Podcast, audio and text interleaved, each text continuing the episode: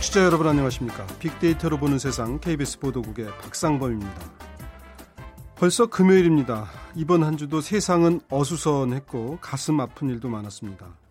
낚싯배 전복 사고로 귀한 목숨들을 잃었고 나라 바깥에서는 트럼프 미 대통령이 끊임없이 뉴스를 생산하고 있습니다. 판도라의 상자라고도 불리는 예루살렘 수도 인정 파, 아, 파장은 현재 진행형입니다. 그런가 하면 이제 다음 주 화요일에는 대학 수학 능력 시험 선정기 성적이 발표됩니다. 대학 입시가 인생을 좌지우지하는 우리나라에서 수능은 인생의 큰 관문이죠. 그러다 보니까 유치원을 들어가면서부터 대학 입시를 준비한다는 말이 나올 정도입니다. 사교육비 부담도 정말 만만치가 않습니다. 잠시 후 세상의 모든 빅데이터 시간에 사교육비 관련 소식과 함께 이번 주 한주 화제가 됐던 소식들을 모아서 이주의 키워드로 정리를 해보겠습니다.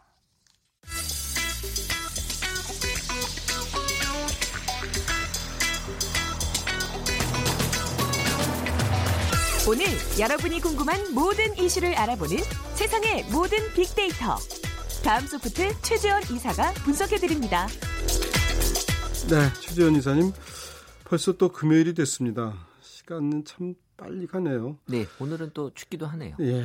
자, 이번 주에 키워드 어떤 것들이 있었습니까? 네, 월별 사교육비에 대한 지출 금액 소식이 있었고요. 그리고 인공지능 알파 제로에 대한 얘기, 그리고 어릴 때 또 체벌을 받으면 데이트 폭력 위험이 커진다. 또 빅데이터 기반의 전기 화재 위험도 예측, 조두심 조두순 재심 불가 그리고 올해 인천공항 출입자 국자 수가 역대 최대 기록했다는 소식이 있었습니다. 네.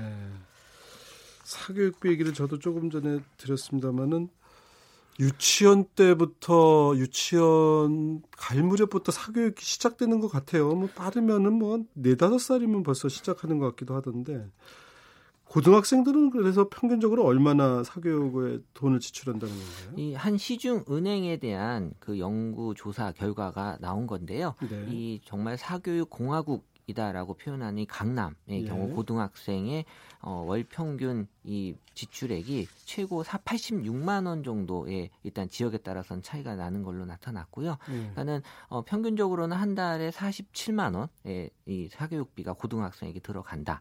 중학생의 경우에는 41만 원, 그리고 영유아부터 고등학생까지 자녀 1인당 월 평균으로 치면 이제 33만 원으로 집계가 됐는데 네. 사실 이거는 약간 제 기준으로 봤을 땐 평균의 오류가 음. 좀 있어요. 왜냐하면 네. 편차가 많은 예. 어, 그런 분야 중에 하나라고 봐야죠. 지금 이제 말씀을 들어보면은 중학생 때는 하여튼 41만 원 하다가 고등학교 가니까 한 6만 원 더 써서 47만 원이라는 건데 강남은 평균 47만 원보다 40만 원 더 쓴다. 네. 그래서 86만 원이다 이런 얘기세요. 네 네. 근데 지금 말씀했듯이 어떤 분들은 뭐 한 2, 300 쓴다는 분들도 제가 보거든요. 뭐 아주 드문 경우인 건지는 잘 모르겠습니다만 그러니까 이게 평균이어서 그런데 한 100 이상 쓰시는 분들도 많은 것 같아요. 어, 하여튼 제 주변에도 많이 있고요. 사실 예. 저도 저는 많이 쓰는 편은 아니지만 예. 이 지역에 따라 이또 예. 소득에 따라서 많은 차이가 분명히 있을 수밖에 없고 예. 어, 일단 지역에 따라서는 강남 3구는 월 평균 50만 원을 사교육에 썼지만 강북의 경우는 37만 원에 일단 좀 낮게 이 예. 강남보다는 형성이 됐고요. 이 강남 3구의 영유아는 한 달 평균 22만 원. 또 영유아라는 게 몇 살이에요? 어, 일단 영유아라고 한게 초등학교 들어가기 전 과정을 네, 나타내는 예, 거고요. 예. 예. 그리고 이 강북은 그 절반 수준인 12만 원에 어, 그쳤는데요. 사실 뭐 초등학교 이 미취학 하동 중학생을 거치면서 한 1.2배에서 1.3배 수준으로 계속 어, 좁혀지고 있다가 이 수능을 앞둔 고등학생 때 가서 다시 한번 또이 크게 벌어지는 모습으로 네. 나타나고 있네요. 사실 이제 걱정스러운 건 이런 사교육비의 격차가 학력의 격차로 이어지지 않을까 하는 그러니까 돈 돈이 있어야 공부도 잘한다 뭐 이런 현상이 굳어지지 않을까 하는 걱정도 좀 있어요. 예, 사실 저도 아이를 키우는 입장에서 보게 되면 예. 사실 그것 때문에 애가 공부 못했다라는 소식을 듣고 그런 소리 듣고 음. 싶지는 않잖아요. 예. 그러니까는 좀 무리를 해서라도 이 사교육을 시키고 싶어 하는 마음은 있는데 예. 일단 아이가 학교에 입학하기 전부터 일단 사교육을 시작하는 경우가 좀 많아진다라는 거죠. 그래서 제가 이렇게 보니까 어 이제 우리 나이로 8살에 입학을 하면 뭐 6살, 7살에 유치원을 보통 다니잖아요. 그렇죠. 근데 그 전에 한 4살, 5살 때부터 이제 그 학원회를 보내더라고요. 뭐 영어 학원이라든가 그러면 무슨 영재 교육. 그러니까 요 무렵에 아, 학부모님들은 그러니까 다섯 살, 네 살 아이들을 일단 천재라고 믿는 경향이 약간 있더라고요. 우리 아이가 영재가 아닐까. 그래서 어려서부터 그 영재성을 발굴해 줘야 되지 않을까 이런 생각들을 하면서 그럼 몇십만 원짜리 그런 학원 또 유명 학원에 가기 위해서 새끼 학원을 또 다니는 경우도 있고. 그렇죠. 지금 보게 되면은 이 초등학교 이전이 한 6에서 7세 같은 경우가 사교육비를 지출하고 지출한다라고 이 조사한 게 75% 정도 되거든요. 예. 그러니까 절반 이상이 예체능 과목을 위주로 해서 수강하는 걸로 나타났고 예. 그 외에도 이 2단계에서 국어, 영어, 수학을 또 배운다라고 하는 예. 분이 39%나 됐고요. 또 제2외국어, 사회과학도 각각 7%, 4%였다고 하네요. 학부모님들이 마음이 조급한 것 같아요. 다른 애가 7살에 시작한다니까 그래 그럼 우리 아이는 6살에 시작하자. 그래? 그러면 또 우리 집 아이는 5살. 그러니까 한 살이라도 먼저 출발하면 목적지 아무래도 먼저 도착하지 않을까 이런 생각들이신 모양인데 아이들의 뇌 발달은 그렇지 않다고 하는데. 교육학적으로는 말씀하신 게 맞아요. 예, 사실 예. 그렇긴 하지만 또 이 막상 아이를 키우는 부모 입장에서는 예. 그래도 예. 일찍 시작하는 게 조금이라도 도움이 되겠지 않을까. 예. 그러면서 지금 또 맞벌이 부부들이 많아지면서 아이를 일단 어디에 맡겨야 되니 그런 또 학원을 이용하는 게 어쩔 수 없이 또 가능성이 높아지는 거죠. 예, 그렇지만 이제 대학 입시까지 기나긴 과정은 100m 달리기가 아닌데 100m 달리기는 뭐 초반에 뛰쳐나온 선수가 이길 확률이 있지만 마라톤에서 맨 처음에 막 뛰어나간 선수가 그 결승점에 맨 먼저 골인하는 건 아니잖아요. 그러니까 저는 그런 생각이 들어요. 어차피 출발점들은 다 다를 수 있지만 예. 이게 그 장거리 그 경기이기 때문에 네. 사실 어떻게 페이스 유지하느냐가 중요한 거지. 예. 그거에 대해서 너무 처음부터 일찍 시작하는 게더 무리를 줄 수 있지 음, 않을까. 음, 요즘 같은 그 강남의 젊은 엄마들 제가 만나보면 이제 이런 그 실패 사례들이 또 좀 쌓이면서 아 이게 돈을 무조건 빨리 쏟아붓는다고 꼭 좋은 건 아니구나. 그러니까 그런 바람이 살짝 한풀 꺾인 것 같기도 해요. 그러니까 이게 아마 그 특먹고 특먹고를 가려고 그러면 국제중을 가야 되고 국제중을 가려면 사립학교에 가서 영어를 배워야 되고 영어를 배우려면 사립학교에서 미리 영어 유치원을 다녀야 되고 영어 유치원을 다니려면 미리 미리 또 준비를 해야 되고 이렇게 역순으로 생각들을 하다가 어, 특목고 열풍이 조금 가시면서 다소 좀 주춤한 게 아닌가 싶은데 이게 보면 네. 그 실패담이 많이 공유가 돼야 되는데 예. 실패의 경우가 더 많잖아요. 예. 근데 성공담만 많이 공유가 되다 보니까 예. 이 방법이 맞는 방법이다라고 믿을 음. 수밖에 없는 그런 또 현상도 네. 생기는 거죠. 하여튼 사교육이라고 하는 것이 뭐 필요할 수도 있겠습니다만 자, 거기까지 듣고요. 자, 다음은 이제 인공지능 알파 제로요? 네, 이 알파고의 좀 변형으로 개량한 그런 형태가 알파 제로인데요. 같은 회사 영국의 딥마인드에서 예. 어, 만든 그런 인공지능 이 그 기사인데 어, 이 체스하고 장기에서도 지금 세계 최강자의 자리를 차지했습니다. 그래서 이 논문지에 발표한 거에 따르면 이 인공지능이 불과 몇 시간 만에 독학으로 이 장기 체스 또 이 알파 제로는 또 바둑에서도 또 어 이 모두 세계 최강의 삼관왕이 되는 그런 기록을 세우게 된 거죠. 그 저는 이게 참 그 아직도 잘 모르겠는 게 아니 이 알파 제로 이 친구는 어떻게 그렇게 독학으로 이게 순식간에 그냥 그러니까 다른 컴퓨터들도 몇 년 걸리는 거를 그냥 또 하루면 다 배우고 습득하는 모양이죠. 어, 일단 이 개량된 알파 제로 같은 경우에는 이 알파고하고 좀 다르게 이 장기와 체스의 기본 규칙만 가르친 후에 스스로 대전을 하면서 이 학습시키는 예. 방식을 쓰거든요. 예. 기존의 알파고 방식은 그 모든 그런 대국의 기록을 예. 입력을 시켜서 그런 걸 학습시키는 거라면 조금 형태가 다를 수는 있고요. 어쨌든 이번 거 같은 경우는 데이터를 주지 않았음에도 불구하고 어, 이 세계 컴퓨터 장기 선수권 대회에서 우승한 이 그 엘모와 지난해 체스 대회에서 제패한 스톡피시 또 바둑의 알파고와 이 실력을 비교해 봤을 때도 이 개량한 알파 제로가 장기는 2시간 만에 체스는 4시간 만에 바둑은 8시간 만에 이 학습을 통해서 최강의 실력을 발휘할 수 있었다. 라는 게 연구 결과 네. 발표였습니다. 그러니까 저는 참 신기한 게 이게 무생물인데 말이죠.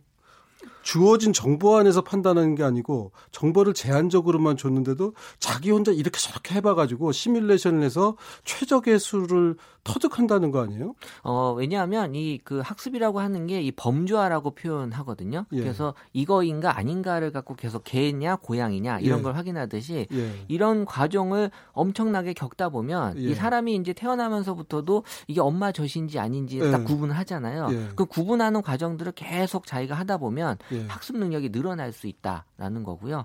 이게 뭐 기법에 따라서는 뭐 달리 적용될 수 있겠지만 일단 이런 기본적인 룰을 갖고 하는 경우에는 그 효과가 아주 크게 나타날 수 음, 있는 거죠. 아, 기본적인 룰이 있는 경우에. 그렇죠. 그럼 룰이 없는 경우에 룰이 없는 조금... 경우에는 지금 변수가 너무 많기 때문에 예. 그런 경우는 이제 지금 방식으로는 조금 다르게 들어가야겠죠. 음, 그런 면에서 보면 이제 체스나 장기가 바둑보다는 수가 좀 상대적으로 적으니까 그렇죠. 봐야 할 수가 더 일찍 컴퓨터가 두각을 나타내지 않았 나 싶기도 하고요. 경우의 수가 훨씬 적잖아요. 예, 바둑보다는. 그러니까, 예. 예. 그래서 오래전부터 그래서 체스와 장기는 이 소프트웨어가 많이 어, 보여주고 있었어요. 그래서 이 딥블루라고 하는 97년에 그 네. 미국의 그 IBM이 세계 챔피언에서 이미 그 로봇이 우승을 하는 그런 게 보여줬었고요. 이 바둑 같은 경우는 이 알파고가 이세도를 이긴 이후에 지금 중국 허재 구단에도 3연승 하면서 사실 뭐 이미 그 실력을 입증한 상태이기 때문에 어 지금 같은 경우는 이제 앞으로도 영역을 넓혀 나갈 수 있다라는 걸 계속 보여주고 있다라고 이해하시면 될 것 같습니다. 네.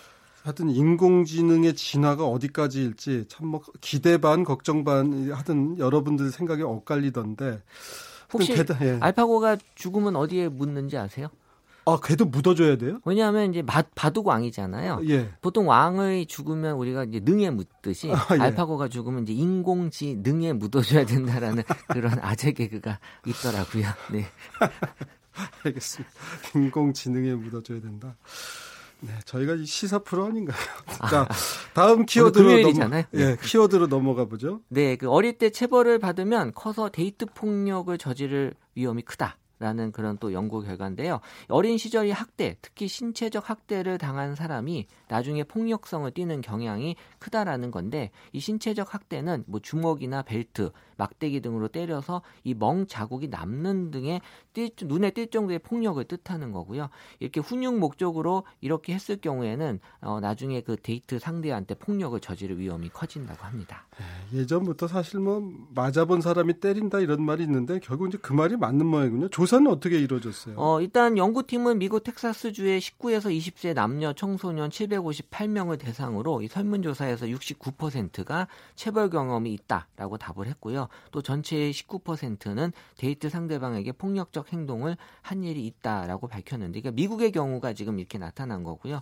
어쨌든 이 분석 결과 체벌 경험자가 그렇지 않은 사람에 비해서 이 저지를 확률이 평균 29% 높았다라고 볼 수 있는 거고 어쨌든 이 아동 학대는 경 험을 했든 아니든 간에 이 부모가 자녀에게 이 체벌만 해도 이 성인이 됐을 경우에 가능성을 크게 높일 수 있다라는 거를 좀 어느 정도 좀 음. 알려주는 계기가 된 것 같습니다. 그래서 이제 뭐 가정교육 얘기도 하고 집에서 보고 배운 게 중요하다 하는 얘기도 있는데 이게 문제 데이트 폭력도 당연히 큰 문제지만 이런 폭력 성향이 한번 몸에 배면 뭐 오만 가지 경우에 다 이런 식으로 발산하는 건 아닌가 하는 그런 걱정도 들어요. 그렇지. 데이트 폭력으로 이게 보여지는 건 그만큼 내가 좋아하는 상대에게도 이렇게 폭력적일 수 있다라는 걸 예. 보여주는 사례가 되는 거고 사실 그 다른 폭력 형태로도 얼마든지 예. 이 나타날 수 있다라는 건데요. 이런 폭력 경험이 커지면서 폭력성이 더 눈에 띄게 경향이 나타난다라는 거고 이 어, 여론조사에서도 이 훈육 목적의 가벼운 체벌이 때로 필요하는 데는 이 동의하는 성인이 여전히 많다라고 합니다. 미국 내의 여론조사긴 하지만 그래서 이런 것들이 앞으로도 이 아동의 정신 건강이나 이 공격성에 영향을 준다는 이 많은 연구 결과가 있기 때문에 어, 앞으로도 이런 행동은 좀 있으면 안 되는 음. 그런 걸로 지금 나타나고 있어요. 그래서 사실 이제 폭행을 당한 폭력 경험이 있는 당한 아이들을 사실은 그런 정서적 치료 라고 그럴까요? 그런 게 참 중요한 것 같아요. 그걸 빨리 이제 털어버려야 되는데 그게 기억 속에 남아 있으면 자기도 모르게 자기도 폭력적으로 나타나는 게 아닌가 싶은 생각도 들고 저희 학교 다닐 때만 해도 선생님들이 뺨 많이 때렸거든요. 어. 지금이야 그렇지 않은데 아마 근데 그 선생님들도 과거에 뺨을 맞았던 것 같아요. 그렇죠. 저 예. 같은 경우는 엉덩이를 많이 좀 예. 때렸는데요. 세게 때렸어요. 그러니까. 근데 엉덩이를 때리는 거는 좀 훈육 같은데 뺨을 때리는 거는 감, 진짜 감정이 예, 들어간 감정이 거잖아요. 들어가는 건데 뺨을, 예. 근데 그 선생님들도 본인들이 크던 시절에는 그런 경험이 있었던 것 같더라고요. 왜냐하면 그거를 반 자랑 삼아 나는 옛날에 뭐 엄청 맞았어 이러면서 간혹 얘기하시는 기억이 저도 나요. 그러니까 이런 폭력의 대물림 또는 어, 반복적인 것 이런 것들은 끊어야겠죠. 자, 이제 세 번째 이슈까지 살펴봤고요. 노래 한 곡 듣고 갈 시간이 됐네요. 네, 자이언티의 그 눈이라는 곡인데요. 네. 이 곡의 특징은 이 자이언티는 이제 음원 깡패다라는 표현이 있어요. 지금 뭐 네. 뭐 음원 차트의 정상을 차지하고 있는 곡이고 네. 또 올해 지금 눈이 조금 몇 번 왔잖아요. 아, 이 눈이 눈설자의 눈입니까? 네, 그래서 네. 그러면서 그 이문세 씨가 또 피처링을 하면서 음. 또이 폭넓은 사랑을 받는 곡이 되고 있습니다. 자, 들어보죠. 자이언티의 눈. 네, 자이언티의 눈을 들었습니다. 최지현 이사님 눈하고 눈하고 차이 아세요? 어, 그 의미의 차이잖아요. 예. 아니, 그러니까 눈이 그 눈설의 눈이 장음이에요. 그렇죠. 길게 바로. 예, 네. 눈 눈을 맞았더니 눈에서 눈물이 나느니 눈물이냐 눈물이냐 이러면서 이 처음에 장단음 연습할 때 그 방송하는 분들은 연습도 하고 어, 아나운서 분들이 많이 연습하겠네요. 예. 하여튼 참 눈 듣기만 해도 노래가 참 감미롭네요. 자, 네. 다음 이제 네 번 째 키워드로 넘어갈 차례죠? 네, 빅데이터 기반의 전기 화재 위험도 예측을 하겠다라는 소식인데요. 이 전국의 지역별로 이 전기 화재 위험도를 예측한 지도가 내년 1월에 공개될 예정이라고 합니다. 이 과학기술정보통신부와 한국전기안전공사가 이런 서비스를 올 6월에 대구에 시범적으로 구축을 했는데요. 이를 전국적으로 확대할 예정이라고 밝혔습니다. 그러니까 전기 화재가 많이 나는 곳을 이렇게 뭐 이렇게 날씨나 이런 등고선 나타내듯이 그렇게 표현한다는 건가요? 그렇죠. 사실 음. 빅데이터 기반으로 이런 그 재난이나 예. 뭐, 뭐, 건강, 질병 이런 것들을 시도를 좀 많이 하고 있는데 음. 어, 이런 것들이 지금 데이터가 많이 활용이 될 수 있는 게 가능하기 때문에 음. 예측을 할 수 있는 거거든요. 어떤 데이터가 활용이 되는 건가요? 어, 일단 공사가 2009년부터 축적한 1억 2천만 건의 그 전기 안전 점검 결과 데이터가 네. 있고요. 또 행정안전부의 전기 화재 현황 데이터 그리고 또 기상청의 기상 정보, 국토부의 건축물 정보. 그러니까는 데이터와 데이터 간의 결합을 통해서 이렇게 예측이 활용이 되고 있는 거고요. 그러니까 대구 지역 시범 사업의 데이터를 분석해 봤더니 네. 기상 조건과 건물 노후도 현장 점검 데이터, 또 절연 저항감 및 옥내외 배선 등의 여러 가지 그 변수들이 상관관계가 있다라는 게 확인이 됐기 때문에 이런 네. 다양한 데이터를 활용을 해서 예측의 정확도를 높일 수 있다라는 음. 거죠. 그러니까 상가도 그렇고 일반 뭐 아파트의 경우도 그렇고 당사자분들이 좀 이걸 확인하실 필요가 있겠어요. 우리 그러니까, 집이 위험한가, 우리 가게가 어느 정도 위험성이 있나. 그렇죠. 이렇게 위험성이 높게 나타나는 지역은 점검의 그 횟수를 더 높이거나 네. 그리고 이제 거기에 같이 계신 분들이 더 이 부분에 있어서 예방에 관심을 높게 가져갈 글쎄. 수 있다는 점에서 분명한 효과가 있다라는 거죠. 네, 겨울철에 이제 그 요새는 이제 전기 장판이라든가 뭐 이제 이런 전기 어, 어, 기구. 예, 온열 저기 뭐, 뭐라 그러죠? 전열 기구. 예, 전열 기구들을 많이 쓰니까 재산 피해도 크잖아요. 최근 5년간에 우리나라에서 전기 화재가 4만 1,724건이 발생해서요. 3,491억 원의 재산 피해를 냈다고 하고요. 작년 11월에 대구 서문시장, 올해 3월에 또 인천 소래포구 등에서 이 전기 화재 사고가 이어났기 때문에 이 사전 예측을 통한 이 대응이 절실하다는 지적이 나오고 있고 사실 이 빅데이터라고 하는 게 이런 그 재난에서 정말 크게 활약을 해줄 수 있는 그런 네. 분야이기도 하고 사실 우리 이 재난은 한번 발생하면 엄청난 피해가 그렇죠. 발생하기 예. 때문에 이 발생하기 전에 막기 위한 용도로 분명히 활용이 가능하다라는 겁니다. 네, 빅데이터가 더 많은 분야에 활용이 됐으면 좋겠습니다. 다음 소식은 이제 저희도 많이 이제 소개를 해드렸고 저희가 방송한 다음 날인가요? 청와대에서 이제 그 국민청원에 관련해서 답변을 하기도 했었어요. 네네.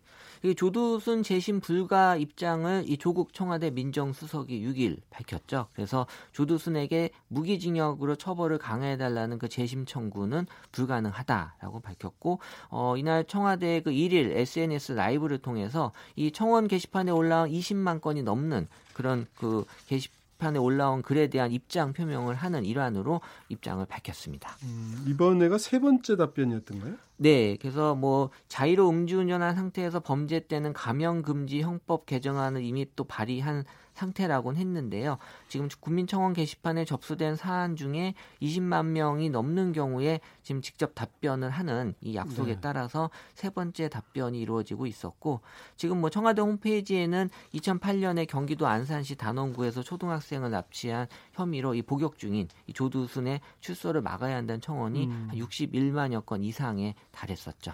그 낙태죄 폐지인가 그것도 큰 논란거리 아니었어요? 사실 SNS 상에서의 그 관심도는 네. 이 조두순 이 출소 반대보다 낙태죄가 더 컸는데 어, 청와대 왜 답을 안 했을까요? 어 아니 뭐 답을 이제 하겠죠. 근데 아. 이제 사안 자체에 따라서 예. 네, 답변이 먼저 나가는 게 있고 예. 어쨌든 예. 뭐 하겠다 안 하겠다의 입장보다는 의견을 내는 거라고 볼 수는 음. 있는데요.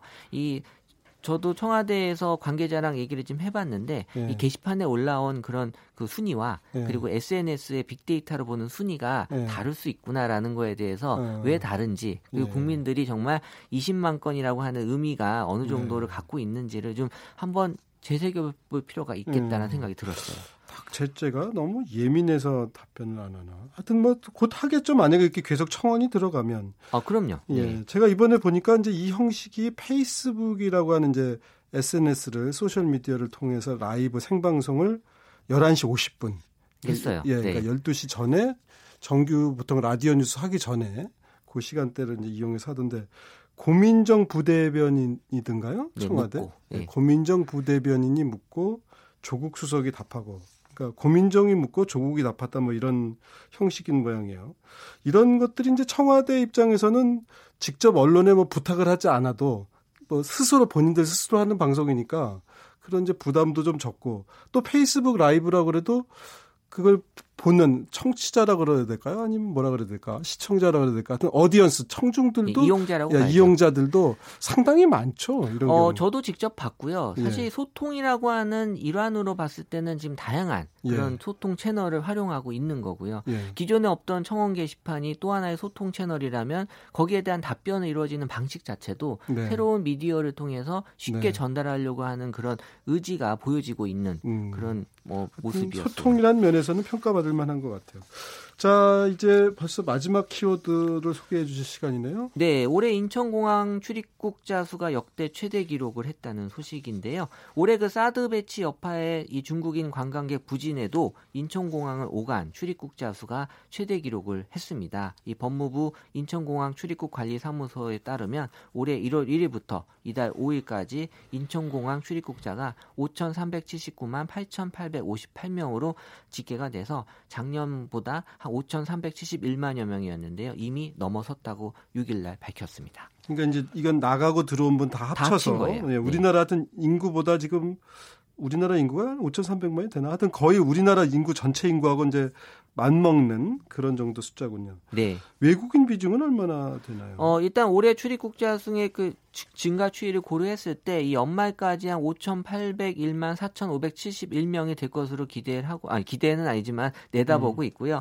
이, 이 중에서 한국 한국민은 3,674만여 명으로 68.3%고요. 외국인은 1,705만여 명으로 31.7%였습니다. 그러니까 한국이 출입 국자는 작년 같은 기간보다 17.5% 증가했고 외국인은 7.9% 이제 감소한 그런 수치고요. 어, 가장 큰 역할을 했던 건 이 최장 열흘에 달했던 추석 황금 연휴가 우리의 그 한국인들 으로 나가는 그런 이용객 숫자를 많이 늘리는데 큰 몫을 했고 어쨌든 추석 연휴 기간 인천공항 출입국자 수가 206만 4,433명이라고 하니까 작년 기간보다 하루 평균 음. 22.1%나 늘어난 수치라고 합니다. 지금 이제 외국인이 한 1,700만 명 된다고 하는데 아마 여기에 우리 중국 동포들 도 외국인으로 분류가 되잖아요. 그렇죠? 그렇죠. 네. 네. 그러니까 중국 동포들이 또 오가는 경우들이 많거든요. 네. 그러니까 그거를 빼고 하면 별도로 집계는 되지 않을 텐데 그러니까 우리가 정말 순수하게 우리 동포들이 아닌 외국인들이 얼마나 과연 한국을 찾는지 이 부분도 사실은 좀 궁금해요. 어, 뭐 관광객 관리하는 측면에서 분명히 보고 있을 수치이기도 하고요. 이번에 그 사드 배치 문제로 인해서 이 한중 간의 냉랭한 분위기가 역시 네. 전년 동기에 비해서 이 출입국자 수의 외국인 비중은 38.8%나 급감시킨 원인이 됐고 네. 어, 이 외국인을 살펴보면 역시 중국인이 그 28.4%로 가장 많았고 네. 그 다음으로는 일본인이 13.9% 그리고 미국인이 7.3% 순이었는데요. 그 외에도 뭐 태국인, 홍콩, 홍콩인, 대만인 등 동남아 국가 이용객이 작년보다 좀 14.8% 같은 높은 수치를 지, 보여주면서 증가하고 있기 때문에 이 중국인에 너무 집중됐던 그런 외국인 네. 비중이 좀 어, 이번에 지금 계기가 돼서 다른 나라에도 좀 영향을 네. 미친 것 같습니다. 우리가 하여튼 중국에 대한 의존도가 경제, 사회문화적으로 상당히 큰데 동남아 쪽 특히 동남아 분들이요 겨울에 한국 오는 걸 좋아해요. 눈 구경하고 싶다고. 어, 눈 동남아에는 눈이 없으니까. 나라가 몇 개 없죠. 네. 네. 물론 이제 일본에 가서도 됐지만 우리가 일본보다는 상대적으로 저렴한 경우도 많고 또 친절하니까 겨울에 하여튼 한국을 찾는 분들 많은데 동남아 쪽 대통령도 뭐 신남방 정책 이런 얘기 했지만 그런 쪽으로 좀 초점을 맞춰보면 어떨까 하는 생각도 드는군요. 네. 자 이렇게 해서 이제 여섯 개의 키워드 모두 살펴봤습니다. 마지막으로 노래 한 곡 더 소개해 주죠. 네, 이 나얼이 부르는 기억의 빈자리인데요. 어, 좀 전에 소개드린 그 자이언티가 지금 음원 차트 1위를 차지하기 전에 이 곡이 1위를 아. 차지하고 있었고요. 예. 어, 요새 겨울이기 때문에 그런지 이런 잔잔하고 네. 좀 조용한 그런 노래를 많이 좋아하는 것 같습니다. 알겠습니다. 기억의 빈자리 제목도 멋지네요. 자, 나얼이 부르는 기억의 빈자리 들으면서 오늘 순서 모두 마치도록 하고요. 최재현 이사님 수고하셨습니다. 네, 감사합니다. 네, 전 다음 주 월요 일에 찾아뵙겠습니다. 고맙습니다.